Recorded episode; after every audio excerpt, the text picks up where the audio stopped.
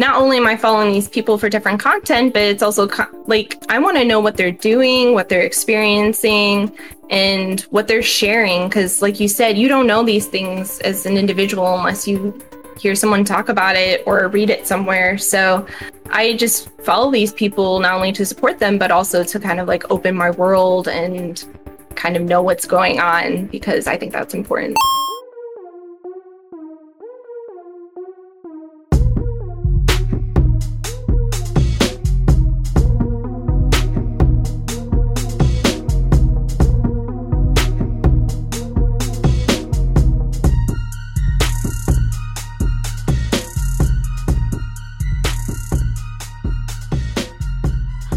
Welcome back, everybody, to another episode of the Emergent Gamer Podcast. I am one of your hosts, Trip Zero. I'm here with Felix Hergood. Hey, how you doing? I'm doing great, man. I'm here with Neo Aoshi. Hey, it's Neo. Neo, what's going on? And we've got a very special guest with us tonight. We have Janie Cat joining the show. Janie Cat, hello, welcome. Oh, thank you for having me. Absolutely. Janie Cat is welcome. here. Yay. So, I did uh, it. You did, you did it. yeah, we talked about it. Uh, Just like Jeff Bezos. there was multiple occasions where we talked about it, and so I'm Yeah. glad to see you finally here. You know, Probably Mhm. for like Great. seven years. Yeah. Yeah. I've Just been talking about it for seven, year years. Seven conversation. years in the making. to get her on the show. Um, but yes, this is Janie Cat, and uh, we're going to be featuring her and what she's up to in her life, her gaming life, her streaming life, her book life, you know, her MMO life, whatever we're going to get into. We're going to chat about it for sure. Um, we'll do some quick catch up with us like we always do. Um, but first, if you have not yet subscribed to the YouTube channel, make your way over there. There is a lot of activity happening. There is the show, obviously. There's breakouts. There is the daily reset uploaded there as well, which is Emergent Gamer's new daily news show every morning, where you get quick updates to what's going on in just a couple minutes. Who's the host Um, of that show? And what'd you say? Who's the host of that fire. show? Oh, that's Trip Zero. That's me. That's me. I do it. I do it every morning. I lose my goddamn mind. Um, but yeah, it's it's a lot of fun. Um, it is the like the newest, freshest news. Um, and you just listen to that couple minutes and then you're done. You're caught up. You don't got to read Reddit or or maul it on Twitter or anything. You're good. Um, I forgot and to that's tell also you. on I- every podcast service as well. So very easy to find. uh, when I went on Fireside last week, I shouted you out on there. Oh, did you? Yeah, Nice. yeah, I, I shouted. Nice. I made sure Fireside people knew that the Daily Yeah. Reset was Yeah, yeah. new and improved. I guess we do owe one uh, to them a little bit. Sometimes uh, they'll pop into my streams and, and drop like, listen to Fireside Yeah, just for some free advertisement. And I go, oh, okay. Thanks. Oh, hi guys. uh, but anyway, let's uh, talk about what we've been up to this week. Who wants to start? Between Felix and Nia, because we'll save uh, Janie Cat for Um, last, obviously. Trip, you and I both finished Resident Evil, so I figured we get We did. a temperature check on that Mm. Mhm, because we're going to do a spoiler cast later for with sure. some other guests and people. But I would love to get like a, a how we're feeling about it. About the game? Yeah. Do you want to just since since I just brought it up, you want to just start with that? Yeah. I mean, you want, you want, you want my temperature check on the game. I do. I do. Yeah. Yeah. Okay. my favorite Resident Evil of all time.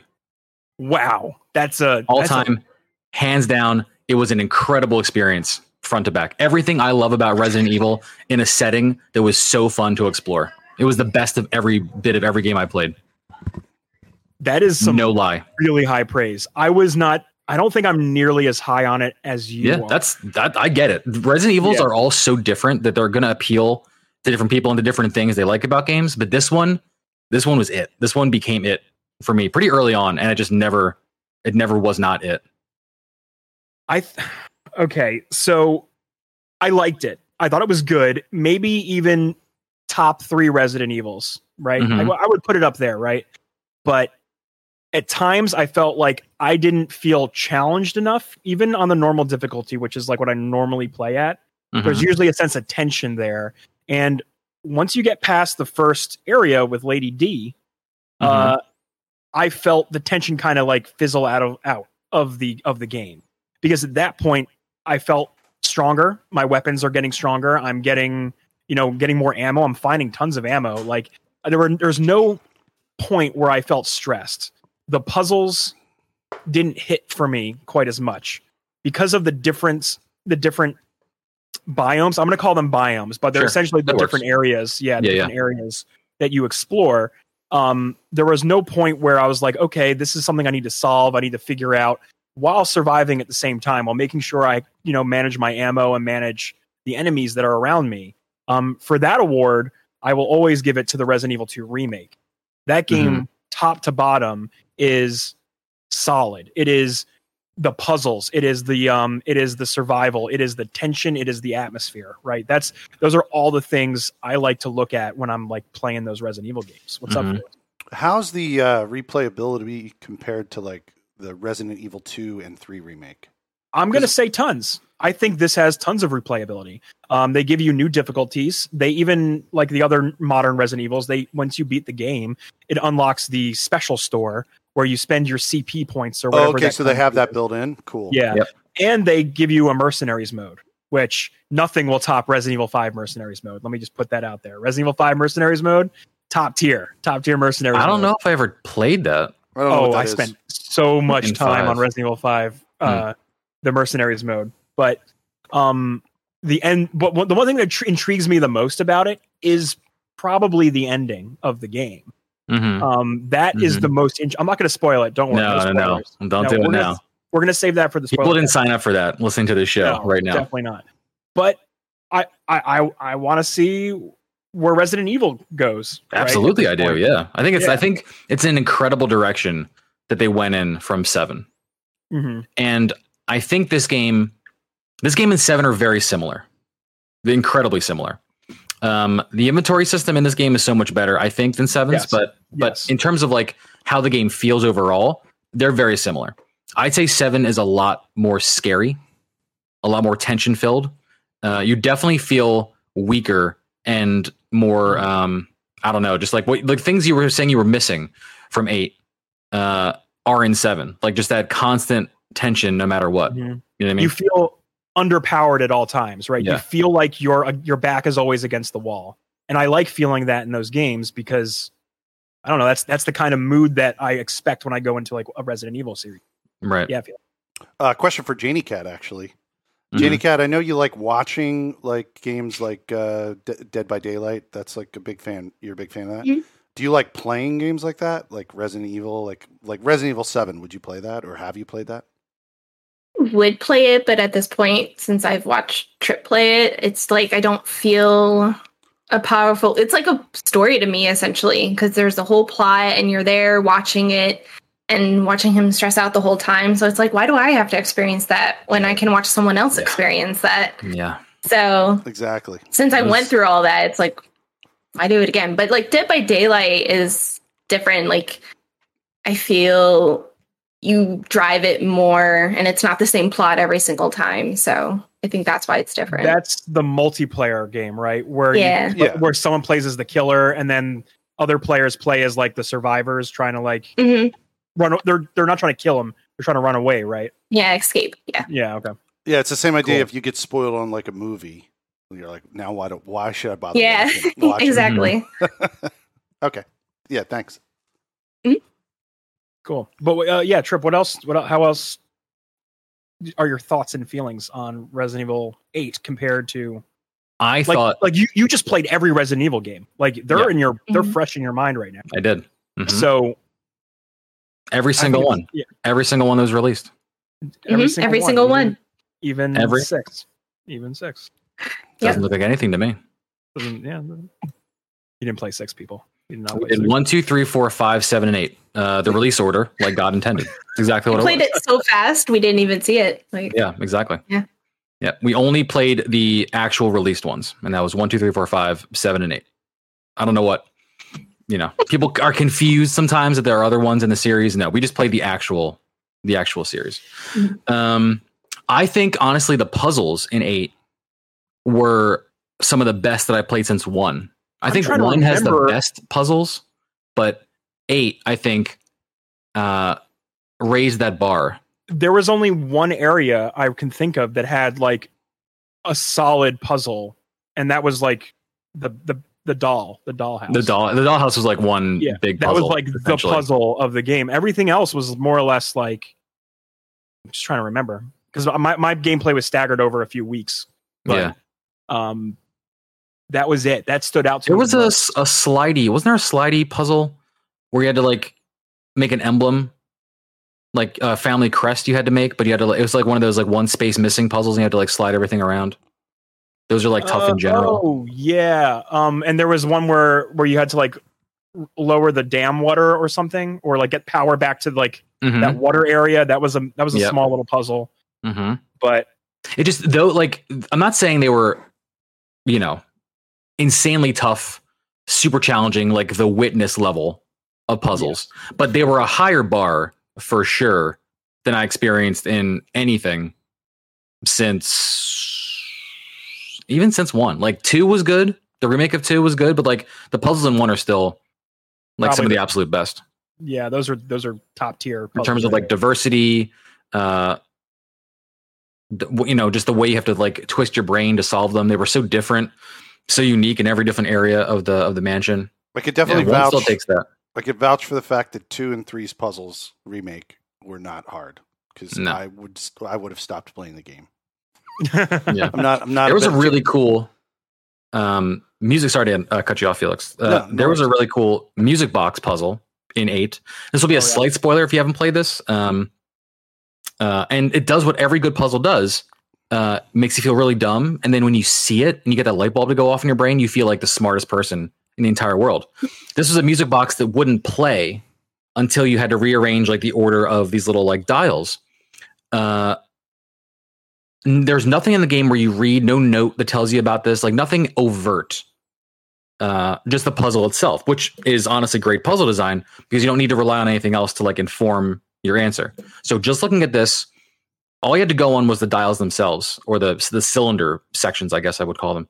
And the solution to this again spoilers f- fast forward like 15 seconds. The solution was that there were these scratches along the cylinder and as long as they were in the proper order all of these lines would line up smoothly. So once your eye caught that you start switching them around the, the it was it was like whenever you get the answer to a riddle it does the same thing where there's your brain's like that's it. There's no other way.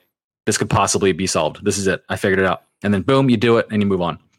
Like I- there were just that caliber was more frequent in eight and they were i don't know it, it was it was the best sprinkling in of puzzles I think I think the pu- when puzzles really work for me, it's when the env- like things in the environment kind of give you those hints to be like, oh, this is how you solve the puzzle. Mhm. Like things things like like there was one puzzle, another I guess another slight spoiler, that you got the combination to a lock when you looked through a window and you That- saw yes. numbers written That on one like was the amazing. on, the, on like the window frame and Mhm. then like on another door and then you're like oh there's the answer right there or Yeah. like you find another lock and then the the combination is on like a kid's drawing on a fridge or something Mhm. right that was like another one of those puzzles Yeah, so yeah.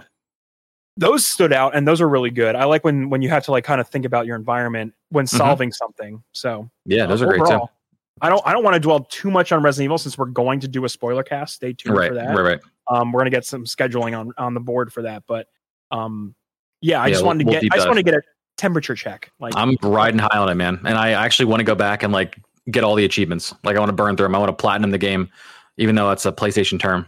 I'm gonna platinum the game on Steam. Platinum I'm gonna do it. Get all of them. oh, crazy. I, I like again, like I said, makes me real excited to see where Resident Evil goes. I think they're on. They're riding a pretty good streak right now.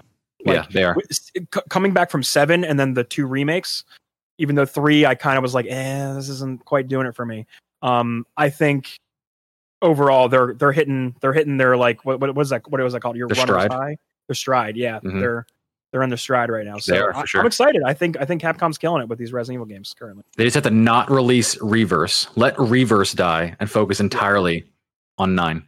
yeah i feel like even with all these multiplayer games that they're making they're really ju- i feel like they're just doing it to supplement like you know Something to the- the- release. Yeah. Have you guys have you guys heard about this? Either uh, Felix or Janie Cat. Resident Evil Reverse.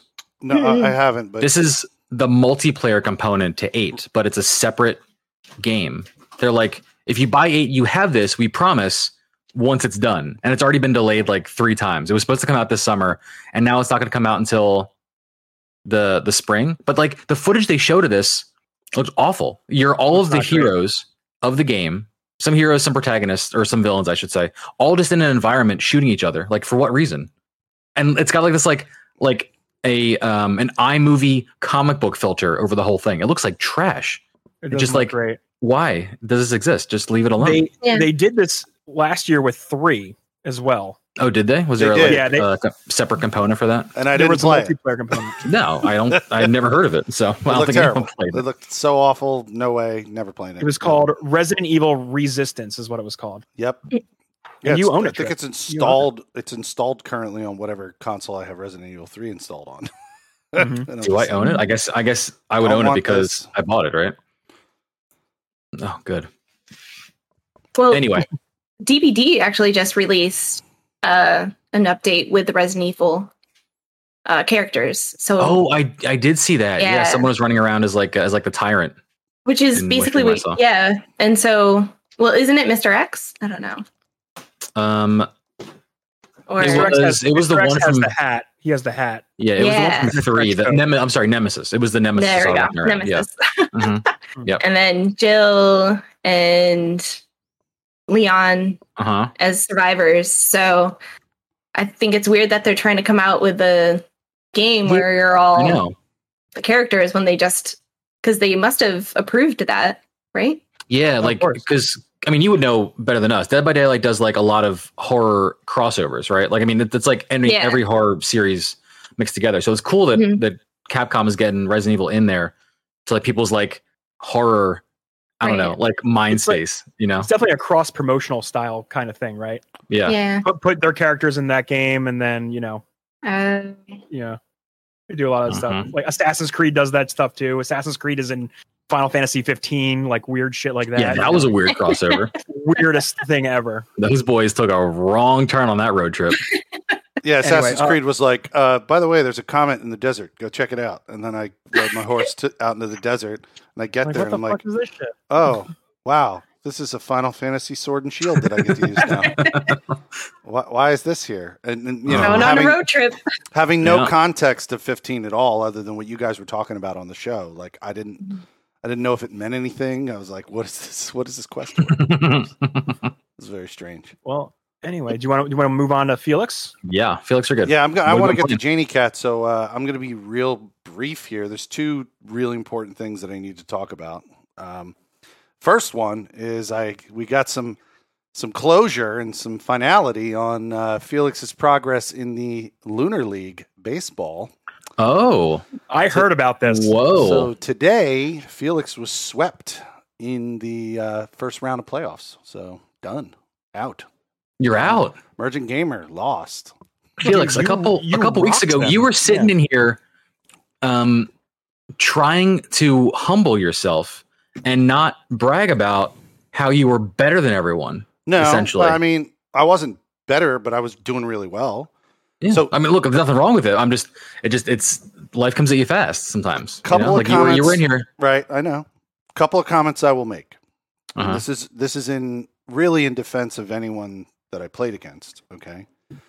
Uh, one thing is, I finished every single game this season. I played twenty. I was twenty-one and six, so I ended up playing everything. Mhm. Most of the players of this game had busy lives than busier lives than me. I was able to accomplish this feat, but I think there was. It's not unfair, but like I think since we couldn't fin, they wanted to move ahead and just get to the playoffs because Right. people couldn't get the games finished. So l- many people's records were simmed records. My record Okay. was legit 21 and 6. I played 21 uh, I won 21 So- and I lost 6. That's there a are people good record. It's Iron record. had the exact same record as me, but but a lot of his games were simmed. Now I have no doubt that Iron would have done well. Like I have no doubt because he's a good player at the game. But uh, I was the only player in the in in the league that actually completed all of his games. Go ahead. What were you going to say? You, you said something there, uh, simmed games. Does that mean like you click a button and the computer just like runs a bunch of numbers and figures out? Yeah, I mean it doesn't would even go in the game. It just calculates a winner. That's what it does. It's just based on the stats, the the raw stats of the teams, right? If I I Hmm. wasn't going to sim because I'm the, I, I, I was playing as the I didn't I did not want to ever sim because if I got simmed as the Orioles, the Orioles are statistically a worse team in that in that year of the game. They're a worse team than any other team. Yeah, sim, simming in a, in a tournament sounds terrible. I know. So that So finish your games, people. Is what is what he's my, trying my, to say. my point is is next time I go- into the league and and Iron already said that he's going to stamp this out. Iron's going to make sure he vets people a little bit more. You know, he makes Mm. very clear to people that they have to finish their games and they have to be committed to the league. And so that that's why I said in defense of Iron, it's not really his fault. You know what I mean? Sure, like sure. this is his first oh, no, time I'm out. not, no, I'm not. Yeah, I'm not blaming anybody It- here. it- yeah, I'll it's, blame def- Iron. it's, it's definitely his, his, He it's his gonna first Iron. time out. He this it was an experiment for everyone. He had a chance to to try it out, but like I, I definitely don't want to be in a league where games get simmed. I don't want to do that again. That's like The second when we did yeah. Go ahead. If we it's like if we did the EG Smash League, which we did last year, really fun time. That's like, oh, I don't feel like playing my match today. I can't make it. Right. Let me just throw a level nine CPU in there and you have fun with that. You know what I mean? Like that's it's kind of like I know. Right. I know. enjoy. it, it just it, you know I completely understand everything. It's brand new, but at one and one the other half of me is just like that kind of hurts a little bit that I played them all and no one else did. you know what I mean? Like, but well, I mean, I understand people. I, have would lives. expect. people. I would lives. expect to be in there in a tournament and, and have people play the games in the tournament. So you're, I don't think you're too off base. But but let's let's get that, back you to know? it doesn't matter because once you get to the series, if you can't win, you can't win. Now, I have one comment to make about why I didn't win, and this is a theory, and this isn't an excuse. There is a feature. A There is a- theory. Th- I have a theory about why I lost his baseball game. Let me let me let me hit you with it. There is a feature that I didn't use at all, which I had plenty of games. I had 27 games to practice on and figure out. There's a feature that I didn't use that other players used upon me. It's called guess pitch. So, guess pitch is if a player guesses the pitch you're throwing, they get a higher statistic percentage chance to hit the ball. Now, Okay. uh, something in my brain was like, I want to do it without it. I just in my head, I just kept saying, I want to do it without it. I don't want to learn this Mhm. mechanic. I, I felt like it was a handicap tool, like to help me. I, I I I don't know. I just didn't like it. Right. So every pitch that I that I swung at, I didn't try and guess the pitch. I just swung the ball. That was a mistake because in the end, uh, the, the the guy I I played against, uh, Penguin, Penguin used guess pitch on a ton of the balls that I pitched to him. And he guessed right. And when he guessed right, he hit the ball very far into the field. In the final game, I had four hits, and he had like 12 or 13 hits in the game. Mm, Um, and I just started to realize while I was playing that game that I uh, that I did this myself. I should have learned how to guess pitch, um, so that I could guess other people's pitches because I would have I would have had a, a, a better statistical chance of of getting hits, getting people Sure. on base. Yeah. you know. I mean, So- you're you're literally using not using a mechanic that someone else is right. against you in the tournament. Like so. I don't use guess Mm. pitch when I'm playing my franchise mode over and over again, and I didn't use it at all when I was playing against these guys. I didn't really need it, but then I discovered when I was in the high stakes part of the game that I did need it. Um, so it was my mistake, but uh, I'll just remember that uh, for next time. Um, but yeah, so that's the one thing I wanted to talk about, and then the second thing, which was kind of a surprise. Uh, what do you guys think about this? And, and you can weigh in as well, uh, Janie Cat as well. So. Fallout 76 came out with the Steel Reign update that I talked about last week. I'm not going to rehash all that. It's amazing. It's a huge quality in life uh, update. But I have been consistently for the last week on Bethesda support trying to get a information on whether a bug that exists in my game is going to be gone because I have a quality of life bug that makes my gameplay experience awful. Every time I leave an armor bench or a chemistry bench, my character freezes. And I have to, yeah, I found a workaround earlier from a Bethesda support guy and from this other guy online who's a streamer.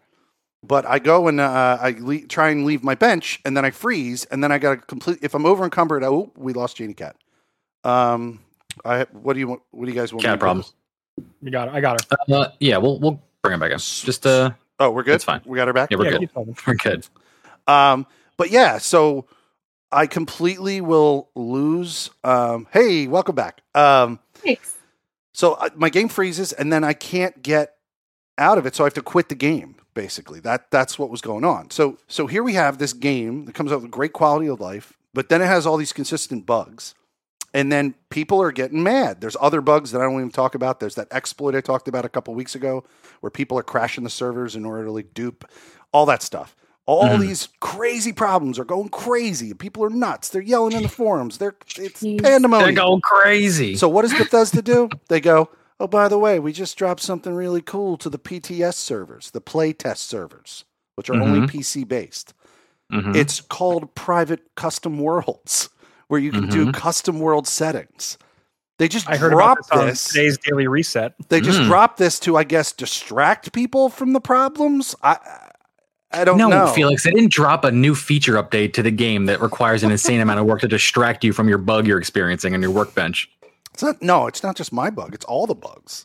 Like, so people immediately got mad. Even Bug. so, My those point is- things aren't correlated, right? I know, Like, but not- people got aren't- really mad thinking that they were. I'm not the first one to said, go. Yo, let's drop this. This guy's emailing us non fucking stop. No, Yeah, this- it's like- probably something that they had in the pipeline for Right, a while, probably, and they're like, okay, For no, it million was on the roadmap. It was push on the roadmap. the server, the it was on test the server. roadmap. Yeah, it was on the roadmap. Yeah. But like, it's crazy, man. Like, they dropped this, and then all the comments are just like, "Oh, thanks for dropping that. Cool.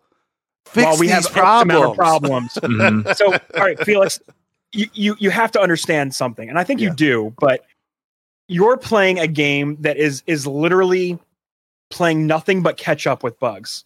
It's Oh, built on an engine that is not designed for the multiplayer that they are currently playing on, and that shows from launch till now. Right? I know. You're literally still experiencing game breaking bugs on a on a regular basis. They And fixed they're- a I mean, lot. It- but it's I- it's I- I Bethesda. agree. you're you're gonna you're gonna encounter game breaking bugs in Skyrim, in Yeah. Fallout Three, Four, whatever. It's just like it's part of the, the And I- I Bethesda think- flavor.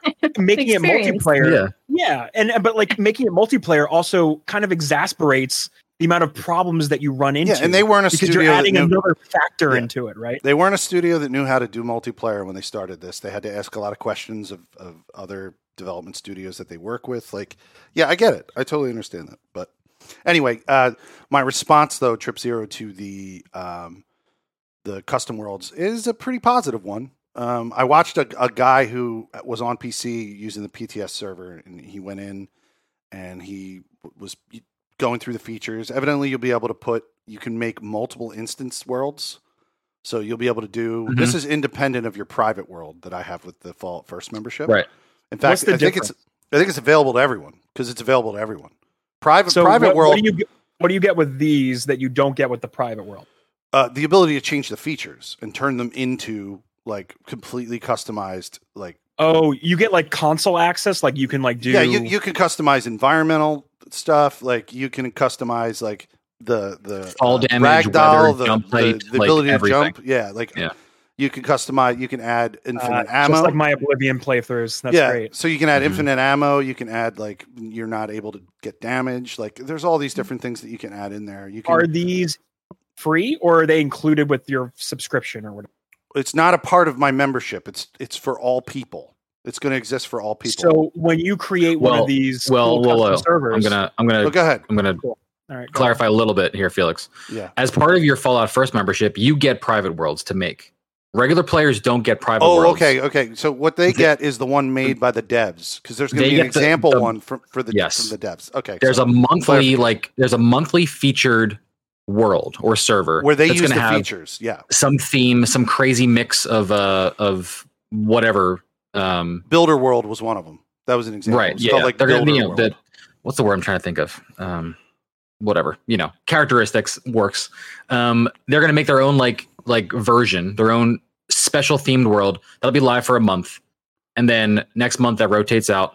Um, they rotate weekly on the on the PTS for testing, so you can like see different versions a lot more quickly on there. And then if you are a Fallout First member, you can have up to three custom uh, customized worlds that are all separate, that are all different, that work however you want, and you can change them after you make them too. So you're not locked into like a you decision. did your you did your homework, and I'm really pla- proud of you. You know, He did. it was great. Yeah. I don't. I don't I half was ass gonna say, anything, man. wait, I'm a- did you I'm talk about this- person. It helps Did when you- you, when you're putting together news all day. Did you talk about this on the Daily Reset? Did you? Yeah, He did. Oh I wow, did. I didn't even know that. Oh, Yeah, yeah. I put it on when I was cooking dinner tonight. I'm proud great. of you. Imagine, imagine if someone's busy and they only have a few minutes to get caught up every day. What should they listen to? It's the Daily Reset. Daily Reset. But anyway, um, yeah, dude, it's uh, it's kind of cool because here's what I'm envisioning I'm going to do. I'm going to do one that is all survival. You know, the only thing I didn't get Mhm. a word on, maybe you got it in your research. You'll be able to play story quests in this. I think. Oh yeah. You'll your just progress will start like you'll start at the very beginning, basically. Every yeah, every world that is made uh, is a completely new character progression, and you can't transfer between. It said the guy in the, the one stream I was watching said that you can just one time copy and paste what you have Yes. your character. Yes, in. when you start, like say if you want to start the monthly world, you can clone your character as is, but from that moment on, progression's separate. hmm Which is fine because people would just get in there and cheat. That's what they would do. This do. is like Right. open BattleNet versus closed BattleNet all over again. Yep, yep. Cool. That's cool. But yeah, I'm going to do a survival one, and then I'll probably do like a. I mean, I don't think I'll do a building one, but I'll probably definitely do a survival one, and I'm probably going to do I'm a, sure. a custom get PvP more- one. That's what I'm going to Yeah. do. I'm sure you'll get ideas too as you like as you see the themes. I want to do one with cool PvP uh, with crazy physics, so that like me and my friends can just go in and and just you know No gravity, low gravity. yeah yeah yeah, low gravity around. you know Yeah. Yeah. crazy stuff like that. Yeah, so Mhm. That'd be cool. should be fun. Yeah. Anyway, moving on. Anyway, Janie Cat. Oh, Janie Cat, gosh. Janie Cat. our guest. Me. Um, right. So yeah, usually we take this time obviously to talk about what we've been up to. Um, feel free to do that. Dive in with whatever you've been playing, you've been gaming. Um, but we'll run with it. This is going to be Janie Cat time. So Okay. rip it. Um, so I guess I'll start off with the fact that uh, I just got my first PC, my first gaming PC. Congratulations! Um, I think the last time I played games on a PC was probably my family computer growing up, and I played uh, Age of Empires. Nice. Oh my god. cool. the family computer So- vibes were great. Oh yeah, they were the best. Um, but since then, I've had Macs and a PS4 and Nintendo. But uh, this is the first time that I'm in the PC world experience, and the first thing I jumped into was Final Fantasy XIV, hmm which Nice. is also my very first MMO. So I'm just exploring so many worlds these past few Well, well, weeks. It's a Well, lot. well, Yeah. We'll dive into your experience with that. But what else like are you excited to play now that you have like a gaming PC? Like is there anything else that like you have your eyes set on or anything like that? Um, so I did Dead by Daylight, um, which I was already playing on PS4, but um, a lot of things weren't clo- cross-platform in the beginning. So before, when I was playing DBD, I would just play by myself because everyone had PC. So Mm-hmm. I think that's one of the doors that opened up for me was the fact I could actually play games with my friend. But then I kind of have to decide which games I want to purchase again because uh, a lot of them I've already bought for the PlayStation. Do I want to spend money again for a PC? So luckily, like Dead by Daylight uh, on Steam was having a sale, so I was able to get like the Stranger Things pack and get a couple cool characters there. So I've been playing with a couple friends on that. Um, one, Final one Fantasy. thing you'll one thing you'll be privy to now that you're a PC player, Mhm. Steam sales, huge deal. yeah, they They're are. like summer, winter ones, and then you're like, wow, look at all these games I'm gonna buy and never play probably. exactly. That's just the Um, goal. The goal is to fill the library up with the shit you will never, ever, ever touch. so I might keep an eye out, but um, I'm trying to think what else. I downloaded this game called Ooblets.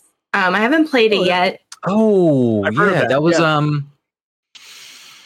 It's like a cute it's like a cute like you farm with these like yeah, little it's it's like Yeah, it was like Stardew it- Valley, but with like card battles or something. Right. Well, Yeah. Stardew Valley with kind of like these creatures that follow you, like Pokemon, and they battle. But instead of like actually having a battle, they break dance and Yeah, like that was dance and stuff and play Yeah. music. That's so awesome. I think it's still like in a um. It Yeah, hasn't it's early access or something. Yeah, exactly. Something like that. Yeah. So I haven't played that yet, but I did download it. Is one of my things to play.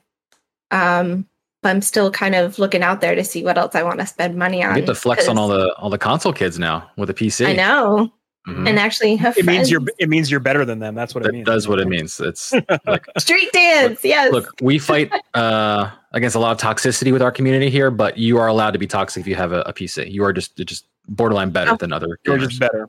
That's true. we don't make the Felix- rules on that, Felix unfortunately. technically a PC gamer, but you know, he's got a PC that can play games. You do own a PC that can play games. This he's so he's so he's on the level. They just they just keep they just beat that over my head constantly. I just Uh-huh. don't like. I don't want It's to. fine. I don't want to.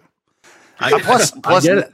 now I what get it. comp- no what compounds it even more now is the fact that those two big hulking consoles that cost me an arm and a leg are sitting there, and if I don't play them, I'm not getting my money's worth. So it's like now, Yeah. so I kind of bought myself into that excuse. There we go. There we That's go. totally fine. You're, you can play whatever you want. It's a free country. You know what I mean?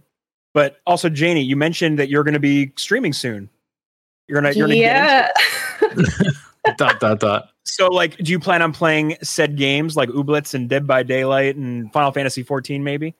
that would be a deal for when I'm streaming. Um, I'm just trying. I got a new job, and it's better than the two jobs I had. But um, my new job as a, I work in a library, and um, it's a great experience. But I think my body's kind of trying to adjust to the fact I have a new job, and I'm just exhausted.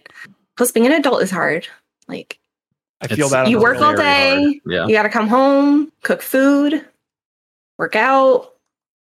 I hate cooking Yeah. food. play Yeah. games, maybe. You know, Play games. All of those things don't get checked. Something has to get dropped. Oh, and then I'm reading A books. triangle. You gotta Mhm. pick two. Like, Yeah. um, I'm trying to read 150 books this year, and I've read 90. And 50 books. I've read 92. But like, how am I supposed to fit streaming in there? Like, How I you don't. You don't. 150 you said, right? Yeah. That's 12 and a half books a month. Where, where As do you my phone calculator helped me do that really, really quickly.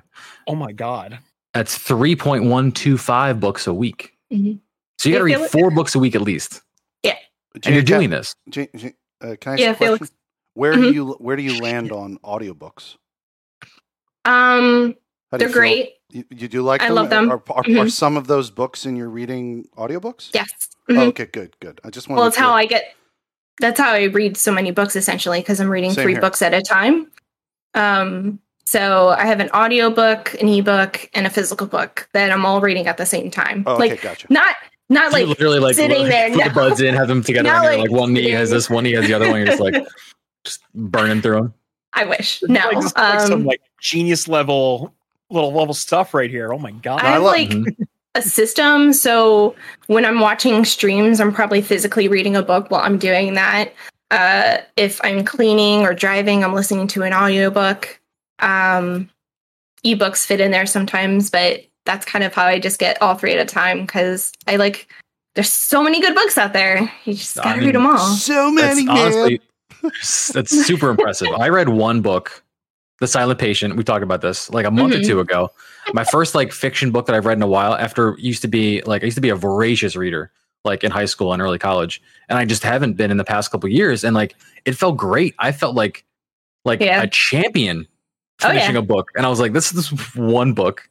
I have to do 149 more to get on Janie Cat's level. And I will admit that some of those are like graphic novels. Mhm. So they're still, but some of those graphic novels they have like hefty text, and so it's still like a experience trying to read them. But I include graphic novels because I think those are very important to include in my reading repertoire. But We're talking like manga. Are we talking like manga and stuff? um, not manga necessarily. Um, I haven't found any recently that I've been into. I did when I was younger, like I read Inuyasha and stuff, but um, as of recent, I know my library that I work at, it's a college campus, and the head librarian just started including manga in the graphic novel section. So we have a huge section of that now. Very. so cool. maybe I'll get a chance to read some now. I'll, I'll have you all know. I also read one book this year.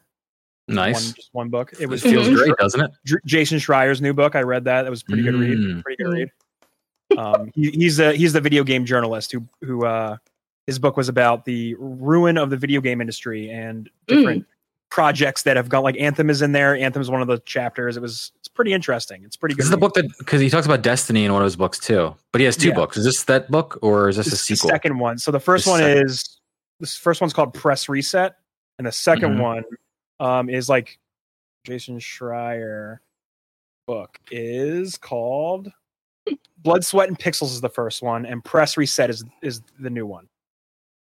Ruin and recovery in the video game industry is what it's called.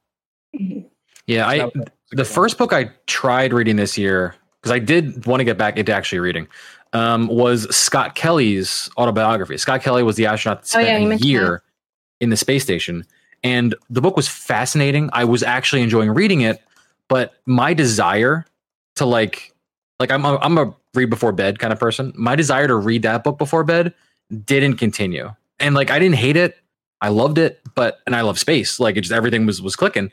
But I think it's because if I am reading and it's not a book, it's usually something like historical or I'm on an article on a website learning like something like, you know, like real and true and like uh quantifiable in a way. And like his book was very much like that, telling you how the space station worked and how he had to get into Russian spacesuits and twist shit around and literally tie it off. That's how they like separated your body against the space barrier. Like like wild shit, but like academic in a way. And I was like, I don't, I Mhm. can't really get that much into this. That's why when I started reading The Silent Patient, I was like, oh my God, a completely fiction story and I'm into this. Yeah. So I got kind of like sucked right in.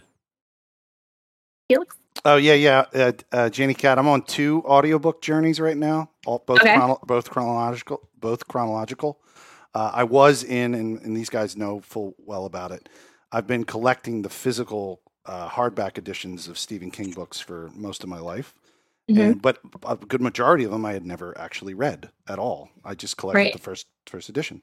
So I started. I got an Audible membership, and I started doing a chronological listen of all of his books. Originally, it started because I listened to 112263 and it was a great audiobook and I had a great time. And from that, I got inspired and I was like, you know what? I got to just do them all. So I went all the way back to Carrie, 1976, and I just Mhm. proceeded. Oh to yeah.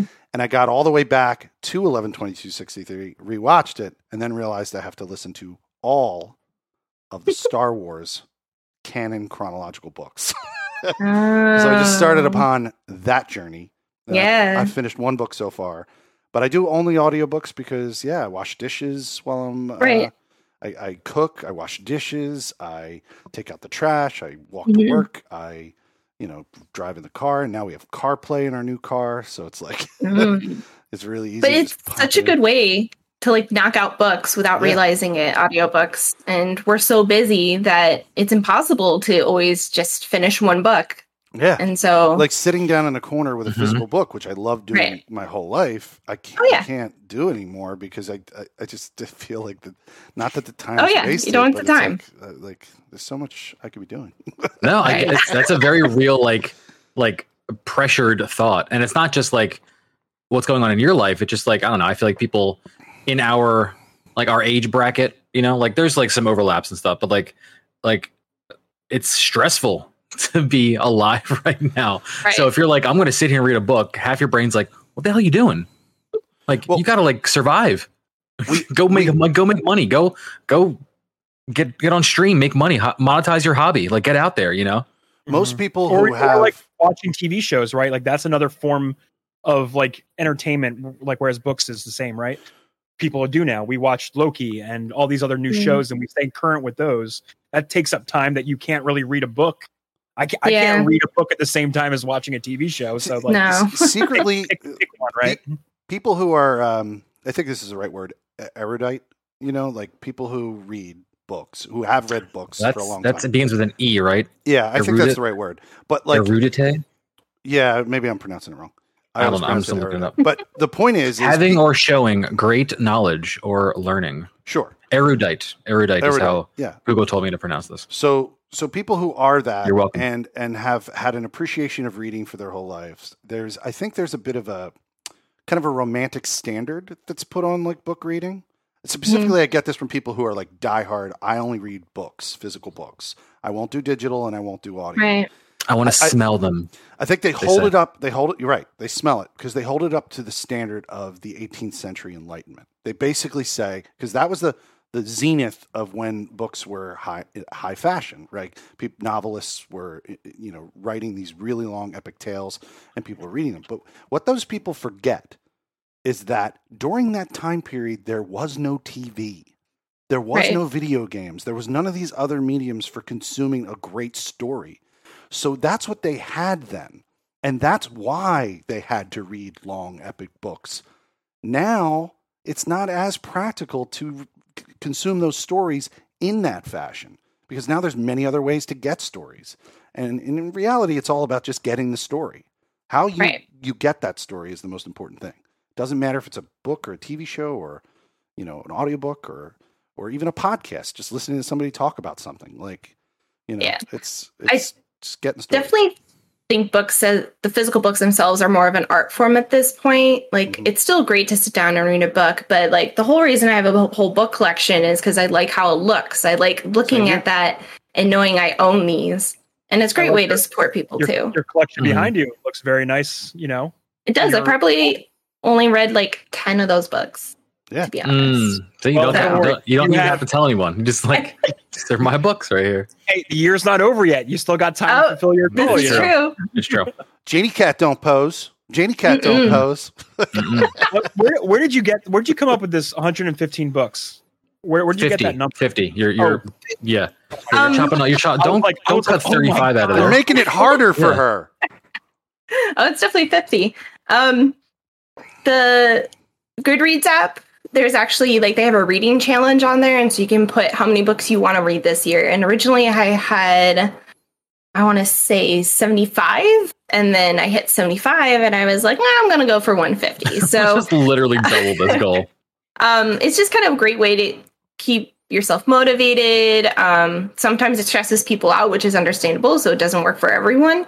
Um, but for me, it's a good way to stay motivated because it is kind of my job to kind of knowing what books are out there. And um, I love talking about people to books because no matter who I talk to and how much I know, every time I talk to someone, they always mention a book I don't know.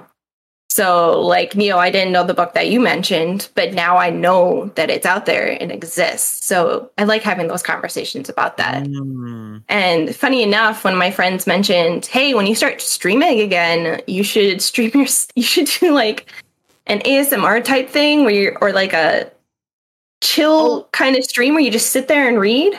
Read to And then, like, Read out loud or just I like read by read yourself. oh no, I I don't like that. No, I would just People sit do that. there. That's the thing. It it is. People would just sit there. I would just sit there, read a book, and have like chill music. People can pop in and talk about books, talk about the book I'm reading, or just come in and hang out while we Like- read a book. Like just chatting, but just reading, Yeah, just sitting. yeah. Just, I just guess if you vibing. do ASMR, people are going to expect you reading it, which Right, I don't like right, doing right. that. Also, there's to the mic and do voice acting too. no, but I, here's the thing. I think there would be some like legal issues with that. That's not With unlike- reading? That's With not like playing someone's song. Yeah, the book, right? people There make be. Oh pe- yeah. people Well, I make- would play like chill music, the ones that. No, no. What What, I meant, thinking? what I meant was, if, even if you didn't have music in your stream at all, no, no music. Mm-hmm. If you read the text of a novelist, book, Oh, live. yeah. they might, if they got wind of it because you were Who knows? became a popular streamer or something Yeah. like that. That's revenue taken away from their their business of audiobook Right. book. These days, it's like you don't know, Yeah, so but you, got, you would have. To I pop into people's streams and they're still playing music, and it's just like, are we worried yeah about there's that at all? there's some workaround that that some of these other like larger streamers are doing. And like i've been watching a couple of them because there's some in the destiny space. And i'm like i'm trying to figure out this trick that they have because they have a way to play like copyrighted music that's not in the vod and if it's not in the vod that's what stops from getting caught. Mm. so i'm on i'm on to this. I'm on the case. I don't have enough Oh, research to share but this is a thing i'm going to get to the bottom of it it's cool and everything, Trip Zero, but you've been able to to convince me to come over to the dark side of your thinking when it comes to or, or what I oh, perceive to be. your Oh, yeah dark i mean look this is Because just for I've- knowledge's sake you know i'm not advocating doing this there are Yeah. a lot of great dmca free options out there right. So a- your I'm original thought process, myself, which which yeah. I refer to as the dark side, is is using DMC free stuff. right But even though what I'm doing is the dark side because it's breaking the law. But a- anyway, the point is is is I wouldn't want to go that route because eventually they're they're going to figure it out and they're going to go, you know, put out some DM, DC, DMCA, you know, strikes for people who do that. So I I need them to just I need them to fix their entire infrastructure. They Yeah. need to pay the Well, that's- record companies off and let me That's pay a it license. I want to pay a yeah yeah, I want to pay like ten dollars a month, the same price I pay for Apple Music, in order to have the right to play this music with no Right. no consequence. Like just pay off the music company. Figure out how to do it. You're Jeff Bezos. Right. Jesus Christ. You just flew in a dick rocket. Figure Alright. it It's out. true. He's too busy Figure in it out. space. Yeah, he's too busy in space. Yeah. Um, He came back, unfortunately. Um, Janie Cat, do you have video game related books that you I could do. suggest to I did. I did bring a suggestion. How, Mm, how did you know? Let's do it. Um, I actually just heard of this one today. Uh, I was actually talking to my head librarian, and she's really into gaming, and so she was suggested this really good book to call um to read. Um, but it's called "The Queer Games Avant-Garde: How LGBTQ Game Makers Are Reimagining the Medium of Video Games." Uh, it's by Bonnie Ruberg. Uh, they go by they them but it presents 20 interviews with 22 queer video game developers whose radical, experimental, vibrant, and deeply queer work is driving a momentous shift in the medium of video games. So I don't know if you guys know, but um, most of the time when I'm not streaming, it's because I'm watching other streamers and I'm trying to support as many streamers as I can but especially supporting trans and BIPOC streamers by creating a safe space. Um, it's really good to pop into their streams and just let them know you're there to watch their content and support them. You're not there to make them uncomfortable in their space. And so just adding that extra element for them. Um, I know Twitch just added to their LGBTQIA plus tag that you can actually put identification tags for sexuality, race, and more. Which yeah, they they just added this like like a few months ago, like within the last yeah, yeah. and I think it's a great element now because now if I want to look for um, a trans black streamer playing DBD, I can like qualify all the way down to that, and that's how I found Wow. some really great streamers to like support that way. Holy shit. One of them I found is I am Brandon. Uh, he's a black gay streamer. I follow think- him on Twitter. He's pretty awesome. I think he's I follow him as well. I think Hilarious. someone rated into him that I was watching. Mhm. One yeah, night. Yeah. Ah, he's so good. I laugh every time I watch his Mhm. streams. Um, another one I found is Tiffany Witcher. They're actually a VTuber, which I don't know if you guys ever talked about that virtual, where they actually Yeah, don't show themselves. Yeah, there's actually a vir- virtual character that Oh, they have. oh, okay. I didn't know that was the actual name, but yeah, I've seen those Yeah, they where, use it's it's really cool. They use like facial capture Yeah, to, and like put themselves into like a 3D model of themselves, right? Mhm. That's Or a character. I've seen people Mhm. doing it as a as a different character. You know. hmm it's it's pretty fun. It's pretty cool to see. Yeah, and Tiffany Witcher, they actually only stream for charities. And so all their streams are just charity based. And so they just donate everything to charities. That's really Um, cool. But they also identify as non non binary. So pe- they put that tag in. So then if people are looking for that, you know, someone that they actually feel represented by, they can actually go to that tag. Um, I'm pretty excited about that because I also identify as asexual. So I've been able to find so many asexual stream like streamers because of that. So I can put that tag in and it's someone that I identify with and it just elevates your game experience like crazy. So um I think It's it's, honestly- a great feature. Yeah, it's great that they like allow that much granularity in the searching. Like I remember when the tag first came when that was helpful, but like you touched on, there are so many different divisions of people out there that would fit under that that tag umbrella that like you're not Mhm. going to be able to find what you want as easily. Like Right. sure you're going to get rid of like all the cis het white men, but you're not going to find like the real specific experience that you want, you know? Right. And it's cool that you can like dig even deeper at this point. Yeah, and it's just like you don't realize how specific you want something until you, you have these tags, and it's just kind of. Plus, I found actually a lot of people through Twitter. Um, most of these people actually found through Twitter itself. Um, I followed one person, then they shared someone else, and then it was just kind of group thing.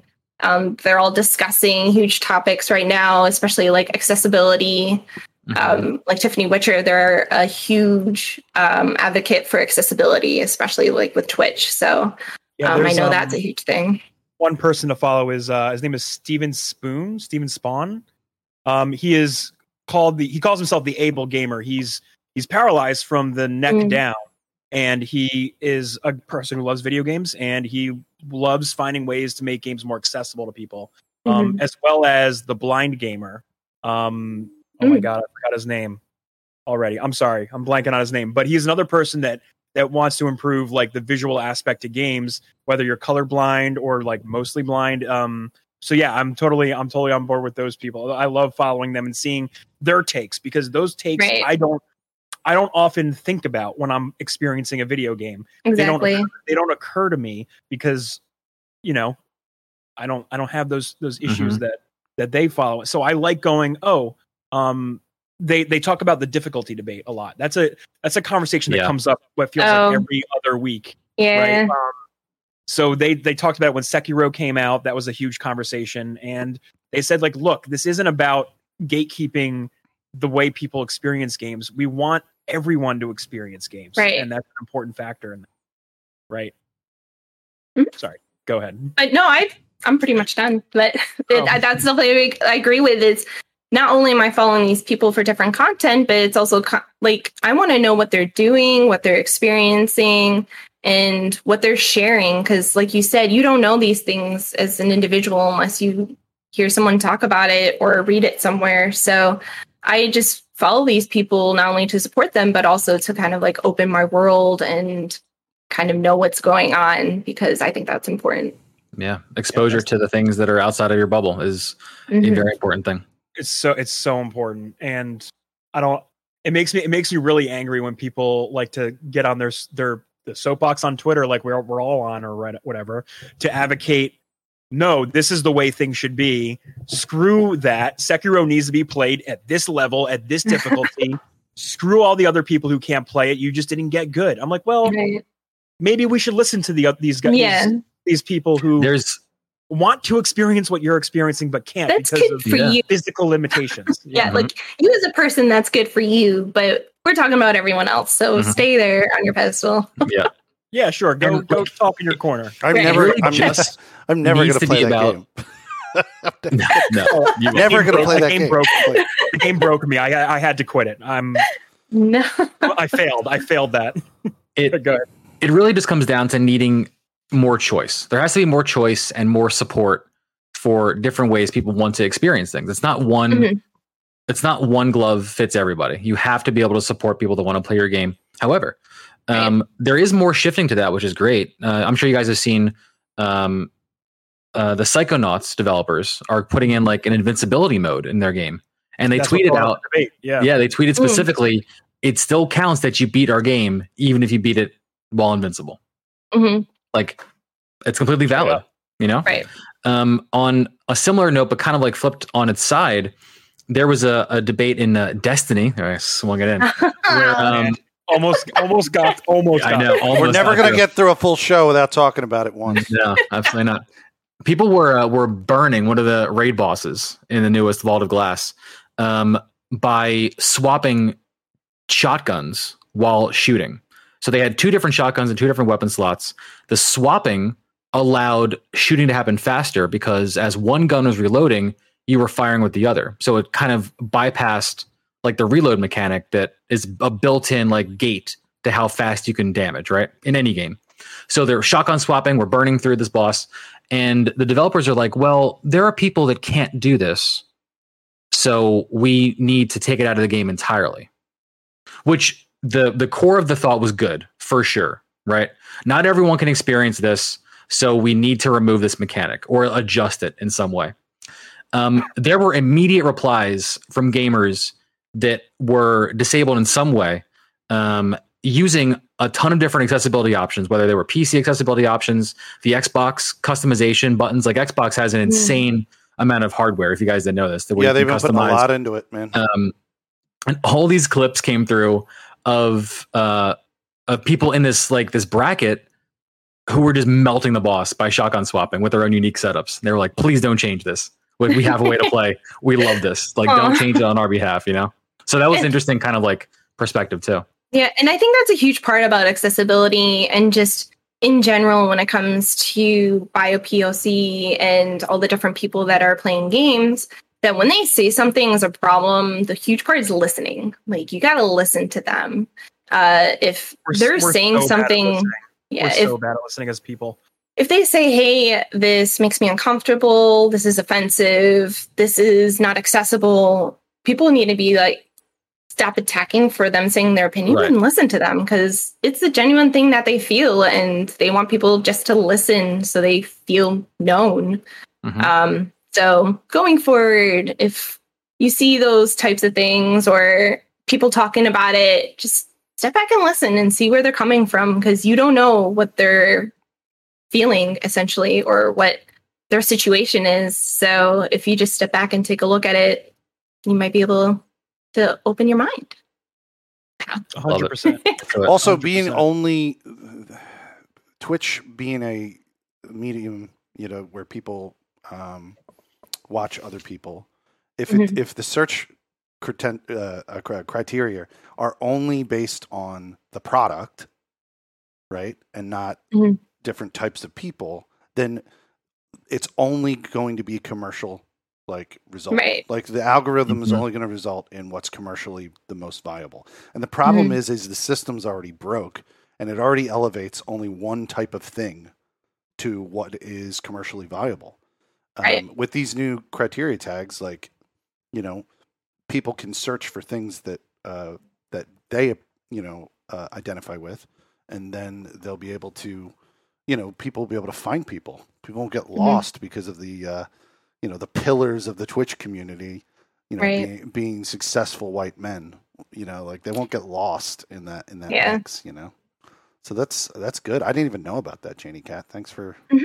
bringing that to my attention yeah so um whatever you guys are comfortable with like when you tag things or when you pop in to like see a streamer uh, see what tags they're using because you might learn more about that streamer and about their community too Yeah, I'm definitely gonna keep an eye out for the uh, like the new trans tags and stuff. Uh, I Mhm. have not seen them yet. I've definitely seen the uh, seen LGBTQIA plus. Uh, Yeah. But, but yeah, the other new ones I'm gonna keep an eye out for for sure. Uh, can I give a, shout out to my favorite uh, LGBTQ com- uh, streamer? Sure. His name is Pollyon Gamer. He is someone I actually I don't know him directly, but my cousin is uh, he's a theater kid, and this is one of he picked up this hobby over over COVID, and man, he blew the fuck up. Pollyon Gamer, man, Like he picked up the like streaming or streaming, yeah. okay. I was like streaming or acting. No, he's he's already he's already an actor. He But- became an actor. Um. Yeah, and he's he's he got he's an amazing voice. Like one of his channel rewards is you can make him sing something, right, Mhm. or like something like that. And he is, dude. This guy was in um he my cousin and him toured together doing uh Jersey Boys. Nice. Hmm. So they're they're like you pop in his stream, man. You want to hear an angel sing? This guy, this guy, got- is he's got the pipes. Yeah, Got the pipes, baby. Nice. yeah. That's my that's my shout out. Cool. well, yeah. I mean, Janie Cat, thank you for all of that. There was a lot of stuff that I didn't know about how you can drill down and kind of like search for people on Twitch and some of their new um, customization options. And I'm going to definitely look up that book, The Queer Yes. Games Avant Garde How LGBTQ Game Makers Are Reimagining the Medium of Video Games by Yes. Bonnie Ruberg. Definitely want to read that and check that out. Mhm. Um, so thank you again. Welcome. Let's talk now about MMOs. Mm. The hard transition, but it works because you mentioned Janie Cat that you just started playing your first MMO, Mhm. and just this past uh, week, week and a half or so, uh, Final Fantasy XIV, which is the game you started playing, is uh, now more massive than World of Warcraft, which was like the game everyone knew in the world yeah for being a, a, a massively multiplayer online RPG. Um, but other games like shooter games, third person action games, they're all like slowly absorbing other parts of this online all the time persistent world experience. Um, and sometimes it works, sometimes it doesn't. So we're going to just kind of unpack where that direction is going for games because live service seems to be the biggest wave for things right now. It's either like competitive battle royale style shooters or it's like a game that will always be online forever and you have to spend every waking minute playing this game. Um, but What's your experience been with Final Fantasy? How's that been in this new MMO world? Um, it's been a lot. Uh, hmm I did like, you know, creating my uh, character and everything, but then the first thing I hit was like the data server situation. Um, when I Mhm. first, I didn't really talk to anyone when I started setting this up. I just like picked all the things and jumped right into the game. And then my friend, when I told her, she's like, "Oh, uh, what server are you in, and where are you playing here?" And I'm just like, "Uh, what?" yeah, what does this all mean? And then there's so much happening. Like the reason I've been so scared of MMOs for so long is just the UI and all the different. Uh, It's overwhelming. It's it's so much, Yeah. and so uh, I'm like, I'll just do it step by step. But even if you go to like the player guide for Final Fantasy 14 online, they're like, oh, here's this stuff, and then that's it. hmm And I'm like, but what's this mean? And what's this mean? Like all these words are popping up and I don't know what they mean or what they do and why they're here. So yeah, the player guide isn't super Oof. helpful. Yeah. because they use a lot, like the same language a lot of time that the game is using. And if you're not familiar with that, then you're like, well, this doesn't help at all. I'm just Mhm. I'm more confused now. Felix, but I, I would Yeah. lock in uh, Jenny Cat on who the uh, the top uh, YouTubers or, or Twitch Mhm. streamers are that that create videos on like how to get started. Like I, I Yeah. constantly watch. All I'm playing is live service games at this point. yeah. how did that happen? I, I don't know. That's what I'm doing now. I play Fallout 76 and Elder Scrolls Online. And I just alternate back and forth. Mm. But I, you know, I constantly watch videos from Juicehead for Fallout, and Juicehead also does uh, d- d- does does uh, cyberpunk um, uh, tutorials just Oh. to, to tell Mm. you how to do it. And then, um, and then the big guy for Elder Scrolls is Hack the Minotaur. So I'm sure for Final Fantasy 14, So Oh, yeah. these guys probably know who they are. Um, two two people who I can recommend are Mr. Happy one two two seven on YouTube. He's a pretty good guy. He's a big Final Fantasy 14 streamer and Mizzteq. Uh, I don't Hmm. know. There's a weird spelling so, to it, so but Mr. Tech, Happy, I met. I actually met him at E3. Was it E3 or was it the thing we went to, Neo? I met him. probably uh, PAX. You met him at PAX. Yeah, because remember they had that uh, Twitch meet and greet. Oh shit, was he there? Yeah, Mm. he was there, and I met him. Yeah, I I have I have a thing that's sitting in a drawer over here. Signed, was signed he by- there? Neo's mind's blown. What? Yeah, we met were. Mr. You didn't. I stood in line and met him. I met him. I met um, I met uh, a couple of uh, Destiny streamers. I don't know if they're still Destiny streamers, but met a bunch of people. I Yeah, Miss, Mr. Happy's still doing his thing. Every every time uh, Yeah. Final Fantasy 14 does like a one of their live stream updates, he does like a breakdown, like YouTube Mm. breakdown of all the new announcements for the patches and everything. Um, he does tutorials and he does guides. Uh, same with Mizzteq. Miss Tech does raid guides, so she'll explain you how uh, boss fights work in certain situations. So Oh, nice. it's very very convenient. Yeah, But, yeah, I'm trying to find a, J- a broadcaster that I you. watch for um, Final Fantasy. There, Yeah. I'm not gonna go down the rabbit hole now because I can't find it. But it's like later on too. It's after you know how to play the game. It's like how do I play this class?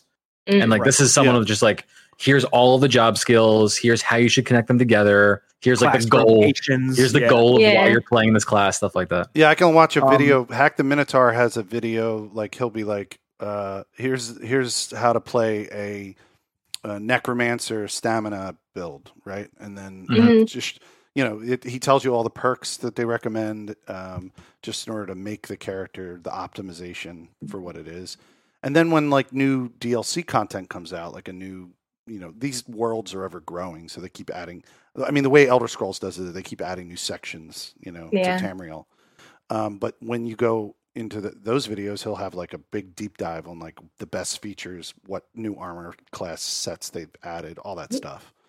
Um, Maybe I um, should do Elder Scrolls now. hmm uh, I mean, Janie Cat for you, your your best awesome. resource. Yeah, your best resource as a beginner for for like MMOs and Final Fantasy specifically. Um, I think the community, like just re- Yeah. just ask. You know, um, our Discord's a good resource. We have a lot of people who play the game um in our Discord, and just while you're in the game, like don't Oh, be yeah. shy. Like you know, I know. people will help you, and it, and it's a very friendly community, which is the best part about I think the game itself. Yeah, because you were there yesterday when I had my first dungeon. hmm You did. You guys did Yeah. amazing. It was a great. It was a great. it was a fantastic job as a, being a healer too.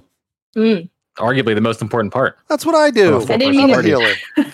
Yay, healers! Mhm. yeah, I'm a healer in Elder Scrolls as well. So my main character. So Yeah. for the discussion itself, where did you want to take a Trip? What do you what do you want to discuss in like the meat of Yeah, yeah. of- Well, well, MMOs have been around for a long time, right? Like a long time. Uh, even before WoW, even before Final Fantasy eleven, which I just learned was before WoW, which is crazy. yeah, you got you had like Um, EverQuest and those Oh, games. right, EverQuest and things hey, like Trip, that. for So, anyone for anyone not informed, what does MMO stand for? uh, MMO is multiplayer, uh, Massively multiplayer online massively RPG, multiplayer online RPG. Yeah, I just which is I wanted to role add on the whole, yeah, the whole Yeah. the whole term is that MMORPG, usually shortened to an MMO. Yep. Um, but yeah, it, it's this connotation of this being a massive amount of people inside of a gaming space, and it started with RPGs because, at least I think, or I would guess that they're they're they are so dense and they're such a deep experience. You know, they're like physical representations of like Dungeons and Dragons, which Yep. was like everyone's favorite way to like get into fantasy. You know, just the, the opportunities being endless essentially. So like that informed game development, and people then wanted ways to have their worlds be bigger than like the limited air quotes limited story experience that you would have playing a narrative based game. Uh, you know? for, for the record trip, one of the original writers of the original D and D tabletop game has worked for uh, ZeniMax for Elder Scrolls for years. Oh, really? Yep. I don't remember his name off the top of my head, but it was just That's a fun cool. fact that I was like, "Whoa!" The guy who used to write my tabletop D and D expansion packs that I used to buy back in like the '90s ended up Mm-hmm. moving, moving over and into digital and ended up uh, at Bethesda writing all their lore. So One of your Arguably favorite for one of the best. Yeah. I mean, I would say maybe one of the best interpretations of like that experience of Yeah. role playing. So in Elder Scrolls, there's like a huge D and D footprint that's just hanging out there. Mm. So it's pretty cool. Mhm. That is cool. But yeah, there's there's this like translation of the online experience to spaces that are not RPGs. Um, shooters did this. You know, yeah, games like uh like Destiny, obviously, The Division, Anthem, uh, Marvel's Avengers. the Avengers, yeah. I would even put Fallout 76 into this genre as well. These like hybrid, always online experiences where you are growing a character, you're usually hunting some kind of like loot progression, weapons or armor increases, something, some kind of end goal working towards progression is a goal. Um, and this, for some games, this really works, this model. But a lot of games are adopting this now because I feel like it's seen as a moneymaker Yeah. and like a player trap. Um, I think the what do you guys think about about this? Yeah, the biz- biggest example of the money trap one, I think, is Avengers. Um, a game that probably didn't need this multiplayer loot driven aspect to it injected into it. Mhm. Um, and I think that honestly made the game suffer a little bit because of it. And now we're almost this year we got uh, shown the Guardians of the Galaxy game, Mhm. uh, which is also a Marvel game, also team based, right? Because Marvel's Avengers is also a very team oriented RPG style game. But this time with Guardians, uh, they're focusing on more of a storytelling aspect, single player driven experience. And I think that may pay off for it a little bit better than the Avengers loot driven online model. Um, Mhm. because not every game needs this this type of of thing attached to it. Some Right. games it, they benefit from it very well. Destiny is a great example of a game that benefits from its online ecosystem.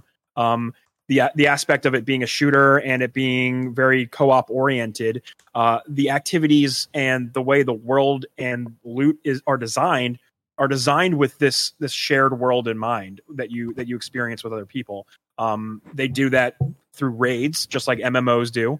MMOs have their raid group oriented activities. Um, and that's honestly like even with Final Fantasy and World of Warcraft, that's where the game honestly really shines. It shines once you get through like you know the quests and the story and all those things that you experience. You get to take that with you in your and your friends in your clan and your guild or whatever, and you get to jump into a larger experience with them and work together. And you solve you know raid boss puzzles, which are you know how do you beat the boss? What is what are the mechanics? Do we figure out? Okay, team, let's work together. And like those are where I think MMOs, like especially World of Warcraft specifically, really probably got its boost from, right?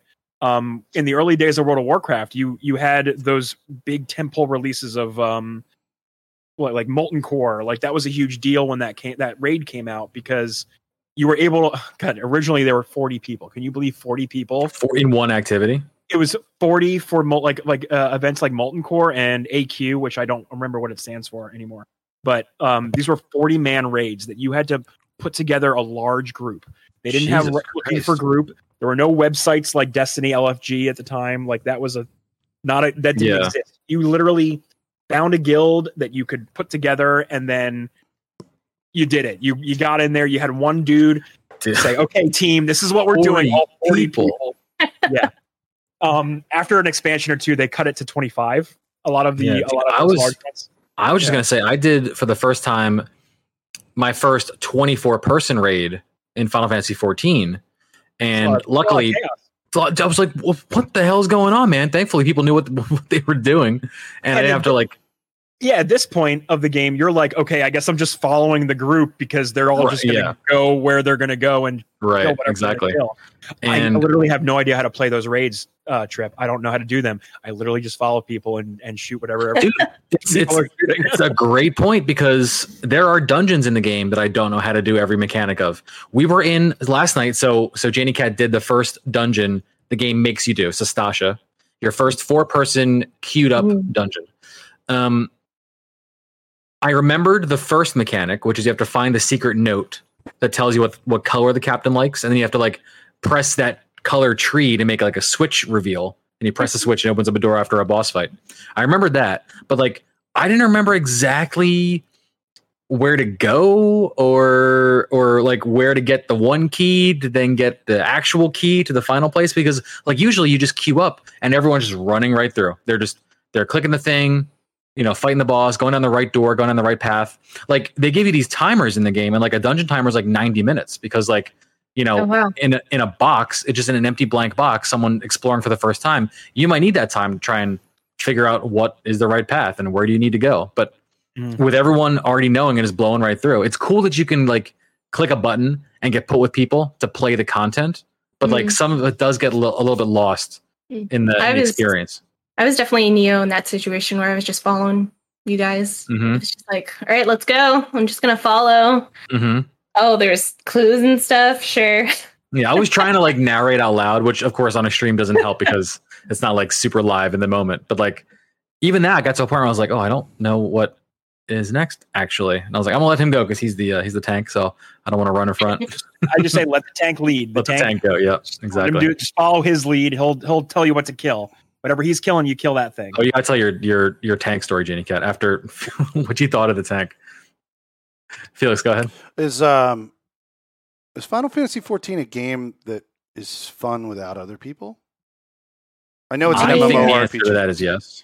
I think the Answer answer is is yes. Okay. Yeah. So you guys It, spend it has a very good story. That if you want to, if you want an epic, sprawling story, this is a, definitely a good game. but the main story quest lines are all accomplishable without a team of people. You don't have to be on like a Correct. person team. the- or- however, you will hit you will hit moments where you have to do a dungeon, you have to do instance fights with people, but the game has built-in queue systems where you click a button, they give you people, it, you run it. yeah, yeah. Mhm. I, I, I would. I was just wondering because uh, Yeah. yeah. I've mostly been doing it on my own. So yeah, until I got to this first dungeon. So yeah. I would say Very like good. I would say like ninety percent of Elder Scrolls Online is just like you know, there's all these people online who uh, help you to make builds that are for solo play, like a Mm. solo Mhm. play build, where you collect gear that's specifically to enhance your ability to heal your own self without having somebody uh, standing next to you doing it for you. Right. So it's it's um, it's pretty cool. Like I I I was I'm actually shocked at how much I love playing Elder Scrolls Online. Not you know I like doing all the the multiplayer stuff. I'm not saying Right. I don't like doing that, but like But you just like existing in the world. well, I like too. the fact that like what I'm paying for is something that can subsist without having to rely on other people. That was my one of my biggest axes I Sure. had to grind Yeah. with Destiny on a regular basis. No offense. But no, like, it's it's true. There, the coolest stuff in the game needs people, and there's not an easy way to get people automatically.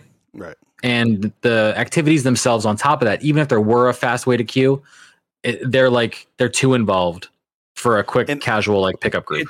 It's And very that's hard true. for me to yeah, it's Well, very no. hard for me to mo- motivate myself to play Destiny unless there are other people I can play with because I don't like doing those those solo things. I like doing the group activities a lot more even if it's just doing random shit in the world. It's more fun when I have someone next to me doing it to do Right, like exactly. with. Yeah, it's sorry, very, very, very true that there is in-game content. They call them trials. That's specifically what they're called, which is a funny word to be used, Mm-hmm. you know, in multiple games because Destiny has that as well. But I mean, in- Final Fantasy has that too, and I mean They something it entirely trials. different. Every They game has a thing. Trial also. Every game has a trials, but the trials means an entirely different but thing. Trials and Elder Scrolls does not matchmake. You have to come in with a team of 12 people. So you have to LFG people. You got to be a part of a guild probably because you have to communicate with a guild. When's the guild going in and doing the trial? Or are we going to join up with all those people and all that stuff? It's content I've never done. I don't know if I ever will because I, I I'm not motivated enough to interface with the guilds. I just joined a Right. guild like 2 weeks ago, but I only joined because it's a crafting guild. And I Mhm. wa- I want to be able to get mats, bro. I got to get my Yeah. mats, bro. Dude, I'm I'm mining right now in Final Fantasy 14. I was doing alchemy yesterday. Then I wanted to mine so that I can gather up some of my own things to then create with my alchemy. So I'm doing this little like gameplay gathering experience loop and hopefully money making loop as well once I Well, get there- up enough there's levels. there's these um these things that are incredibly I just learned are incredibly valuable. They're called um um they're like I can't remember what they're called, but they're like they're stones basically that you get that are they're called st- they're style stones, style something. They're style Mhm. for there's certain like gear styles, this culture's style, that culture's style, whatever. And so and people covet them because they're a part of like things you can earn, but they're also part of like somebody wants to cosmetically look like you know an Argonian knight from this very specific place. Mhm. Um, if you sell them to in-game vendors, it's zero, costs nothing. You, you get nothing for it. So there's no incentive to sell it to them. But on the, we're, we'll say the black market guild trading in the game, Mhm. uh, which is not really black market, it's built into the game, but like it's the the marketplace. Mhm. Um, you can sell these things for an insane amount of Hmm. in-game currency, and it's like I Mm-hmm. heard this, and I'm like, you know what? Now I got to join one of these guilds to figure out how to sell these things. I'm getting dupes of them all the time, yeah. and, and I have no, I can't. There's no place to sell them to the in-game robot, cur- you know, um, uh, vendors. So it's like, Yeah. Got to figure out how to sell them. So that's why I joined this guild. That's the only reason. like, Look, know, man, the the only reason I started doing alchemy was because I when I did that 24 person raid, um, some of the, I got some of the loot drops and some of the drops were music scrolls. But when they come from the raids, you can't use them to add to your in-game music collection as they are because they're faded scrolls. So you have to find an alchemist who can take fresh paper and fresh ink and transcribe your faded copy of music into a fresh copy of music to then be able to use it and add it to your game. So I'm like, God damn it, where am I going to find an alchemist that can make like, my I'm music for me? And I'm like, fuck it, I'm, I'm. I'm going to do it myself. I'm just going to learn. Uh, just blast it in general chat. Just be like, hey, any alchemists want to convert some scrolls for me? No, fuck them. I'm And- going to do it myself. but that's but like honestly that's a beautiful thing about these mmos like like world of warcraft and final fantasy you can you can go you can use the world's marketplace like that. You can be like oh i need a botanist to put these flowers together and make some potions for me right? Like you can you can use the systems and they created these like crafting systems and and all kinds of cool things that are useful to other people and, and it makes it it makes it a really cool like living breathing world that doesn't require you to interact with people but encourages it and it's kind of nice when you when you have that sort of yeah, I, I think I think they bridge that gap really well, at least from my experience in in 14. The the two separate worlds of like this is a game I want to play it the way I want to play it, and I just can do this to like click the things and kill the things and play the story. But like there's this a whole other world too of player interaction, and it's done well when you don't need them in any capacity at all. Mm-hmm. But there are very very cool game enriching ways if you do decide to overlap. And when those two worlds can exist together but separately, that's when the games are the best, honestly. Enhancing, but not demanding that you have to do this in the game. Mhm. Again, like i don't choice. have, i don't have to be an alchemist. Comes back to choice. i don't need to spend that time to do that but someone else in the game spent the time and became an alchemist right and leveled that up That's and me. i can be like hey Oh yeah, you're doing it. You're gonna be our al- be the alchemist. Hell yeah. Yeah, I'm level 30 right now, so I almost. you know, in, my, in my bank right now, I probably got a million of those faded scrolls that I just never did anything with. You Yeah, the- I mean? the- like so much shit in my the, bank. The phrase that um, they use in the, at least the Elder Scrolls community, which I don't know if it, it if this phrase like jumps MMO communities, but they call it. Uh, somebody else said "You got a? Uh, has anyone got a crafting tune?" That's what they say. Mm. You got to And what is what does a crafting tune do? Cra- does that do what the fresh paper would do for me? crafting tune is referencing A cartoon. A, ca- Oh, a character. oh, oh, tune like a like a. a right, I didn't yeah. get it either. I kept seeing in the chat.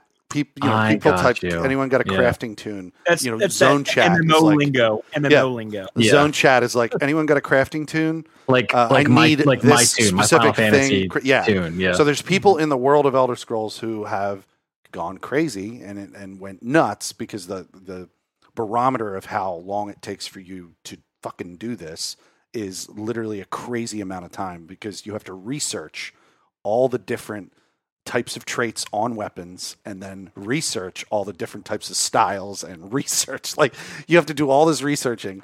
And there are people who just did that. They got into the game and they're like this is all i want to do.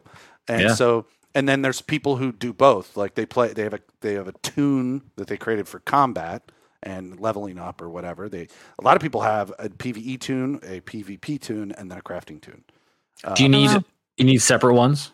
well, the for all those recommendation is that like, you know, when you're leveling your combat one, you're only putting all of the skill points into the combat trees, right? Whereas with your crafting tune, you start fresh and you just begin by putting all the points and all the skill stuff for like one through fifty, which is the soft cap, you know. hmm But so you put every all 50 first skill points that you get for each level, you just put them all into crafting stuff and level that up real quick, you know, so you can get that Mhm. character to the highest possible level because you're only doing that with that character. Got And it. then that character there's- become becomes the character because you can like just send a weapon over to your character. You can have your crafting tune craft something, some kind of armor or whatever for your main character that you're going to use, and do it for friends and Yeah, for sure. People in your a, a nice, be- a nice benefit of Final Fantasy is that you only need to make one character, and you can actually wear any hat you want. Just pretty much, you can just swap Oh your yeah, weapon, yeah, and yeah, yeah, yeah. Yeah, it, yeah. just, it just changes your class completely, and, and you can be everything. You can literally be any everything. Yeah, that's the that's the difference between Elder Scrolls and uh, Yeah. Final Fantasy. From But to. Elder Scrolls is um I think a point for them is that skill based customization because in Final Fantasy it, it is what it is. Everyone's the same. It's all cookie cutter. You're just unlocking skills and then your mm-hmm. customization would be, I guess, how you play the class in the end game, like how you decide to weave your skills in and out in like your own cadence and pattern. But everyone has the same skills. Like Okay. there's nothing unique that you have to figure out as you level up. Yeah, I didn't know that honestly. So I was like trying, like I had my skills, and I'm like, how do I make these better? How do I like? Oh, are there ways to like customize these or make them better? And Like, are they Then- leveling up? Are they getting experience? Like, now that Right. you them, like a thought like that. Yeah. It- No, can it I- just everything is. If you got it, you got it. Just working your way up the ladder. but they have different. They have Yeah. different. Um, do they have different like armor styles and things like that? Oh yeah, for sure. There's, there's Ways tons of- of different armor sets. and Cosmetically, there's plenty to do in terms of So, customization. there, but there Real are endgame is skill. cosmetic end game. Well, yeah, always. Um, there is different skill amounts on different armor sets. So, like, if you want to specialize into something as a class, that is possible. Like, you can be like uh, a more DPS heavy white mage, for example, because a white mage, like in endgame, is responsible for both, right? Like, you've got a lot of skills to like maybe keep some debuffs on the boss while you're also healing. So you could actually wear gear that may make your damage higher instead of your your healing higher and you can you can like that's your customization options really okay. um but but the skill thing does sound cool felix for elder scrolls the little skill trees you can kind of spec yeah, into you can you can respec. Um, you have attributes, skills, and then you have um, uh, morphs. Basically, certain skills can be sent. You know, if you imagine the Robert Frost poem, two roads diverged in a wood, and I took the one less traveled by." Basically, each time you get to you've leveled up the skill and you've added it, it might have the option to morph. And when you morph Mm. it, you either go in a stamina direction or a magica direction. Um, so if Mhm. you're if you're more of a uh, a Magica based healer, right? I don't think there's much stamina. There's not a lot of like healing stamina skills, but there are some. But like most people are Magica based healers, which is what I am. So pretty much every single one of my skills, I get that morph button and it pops up and it says you want to go magic or stamina. I'm like, I'm gonna go magic every single time because then I'll Mhm. it, it just you know that's what i'm built for so it's uh you know it's you, i'm reading a lot of guides janie cat so get used to doing that Yeah. Oh, that's, it's- I'm nonstop watching my- videos hack the minotaur over and over any again given day, I have like 20 tabs open in Chrome, and every one is like just one item that I previously Google searched. Final Fantasy 14. Where do I get this? Where do I craft this? Where do I mine this? And then just like the tab of where that thing is. yeah. Yeah. Yeah. Wait. But yeah, but if you ever do go to, to elder scrolls just ask me i have a lot of insight Okay. Text me when- that's if you ever do that but well, we're at an hour and a half. It's probably time to take it home. it's been yeah it's been a good one It's been a show. I'll start us off here. I'm Trip Zero. Guys, thank you so, so, so, so much for listening. Um, we are obviously on YouTube. Follow us there. Uh, subscribe and listen to the Daily Reset. Give that a rating as well. Um, I personally stream on Twitch. It's twitch.tv slash trip zero TV, Mondays, Tuesdays, and Thursdays, 6 p.m. to 10 p.m. Currently, uh, just finished, like we were talking about earlier, the Resident Evil series. Going to be doing Skyward Sword on the Switch. I'm so excited for that, starting that tomorrow. Um, after that, planning on doing a series run of Bioshock for some more scoop- uh, spooky vibes. But um, sprinkled more Final Fantasy 14 into there as well. So stay tuned. Neo. Hey, Neo Yoshi here. Follow me at Twitter at Neo underscore Yoshi, uh, twitch.tv slash Neo Yoshi. I'm pretty much back streaming again. I'm going to try and go live fairly often as much as I can. Mhm. Um, playing all kinds of games. Uh, I just finished Resident Evil, uh, playing some multiplayer games with the crew in the Discord. Hop on in. That's also available for anyone to join. That's totally well. Everyone's welcome. It's a great time. Um, thinking about some new games on the horizon. I don't know if anything caught my fancy yet, but uh, I'll have to stay tuned and see. Felix. And I'm Felix Hergood at Felix Hergood on Twitter, twitch.tv slash Felix Hergood. Um, I still have the equipment to stream. I don't know when I'm going to get up the, I don't know when I'm going to get up the gusto to I didn't actually sell my stuff, it. guys. Don't worry. Uh, it's still out there. Um, and, and funny enough, my work schedule is back to o- offering me the, uh, the Mm. four hour period in the morning on Tuesdays and Thursdays to go back to my stream schedule. But Uh-huh. do I want to do it? Is the question. Yes. That's that's a question you gotta you gotta answer. And now I don't- time is to get it. I don't even know. Now you so have to want it. maybe soon. We'll see. Janie Cat. We'll see. Janie. Uh, I am Janie Cat, and if I'm gonna stream again, it's twitch.tv slash Janie Cat.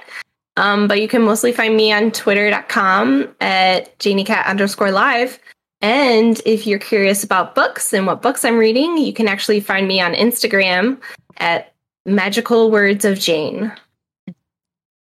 That's where I talk about my books. Cool. Follow it, like it, check her out. Janie Cat, again, thank you so much for being on the show. And uh, we'll catch the rest of you guys next week. All right. Bye, everyone. Later. Yo, I wish I had the hookup for a PS5. I also wish I had the money for a PS5. They're two different problems that need to work together. Um, but yeah, everyone is struggling to find one if they want one. That's for sure. Mm-hmm. Then Ironstorm comes in. Oh, Amazon was ready for about two minutes today. Jesus. Jeff Yes, Bezos too busy going to space is. to stock his stores with PS5s.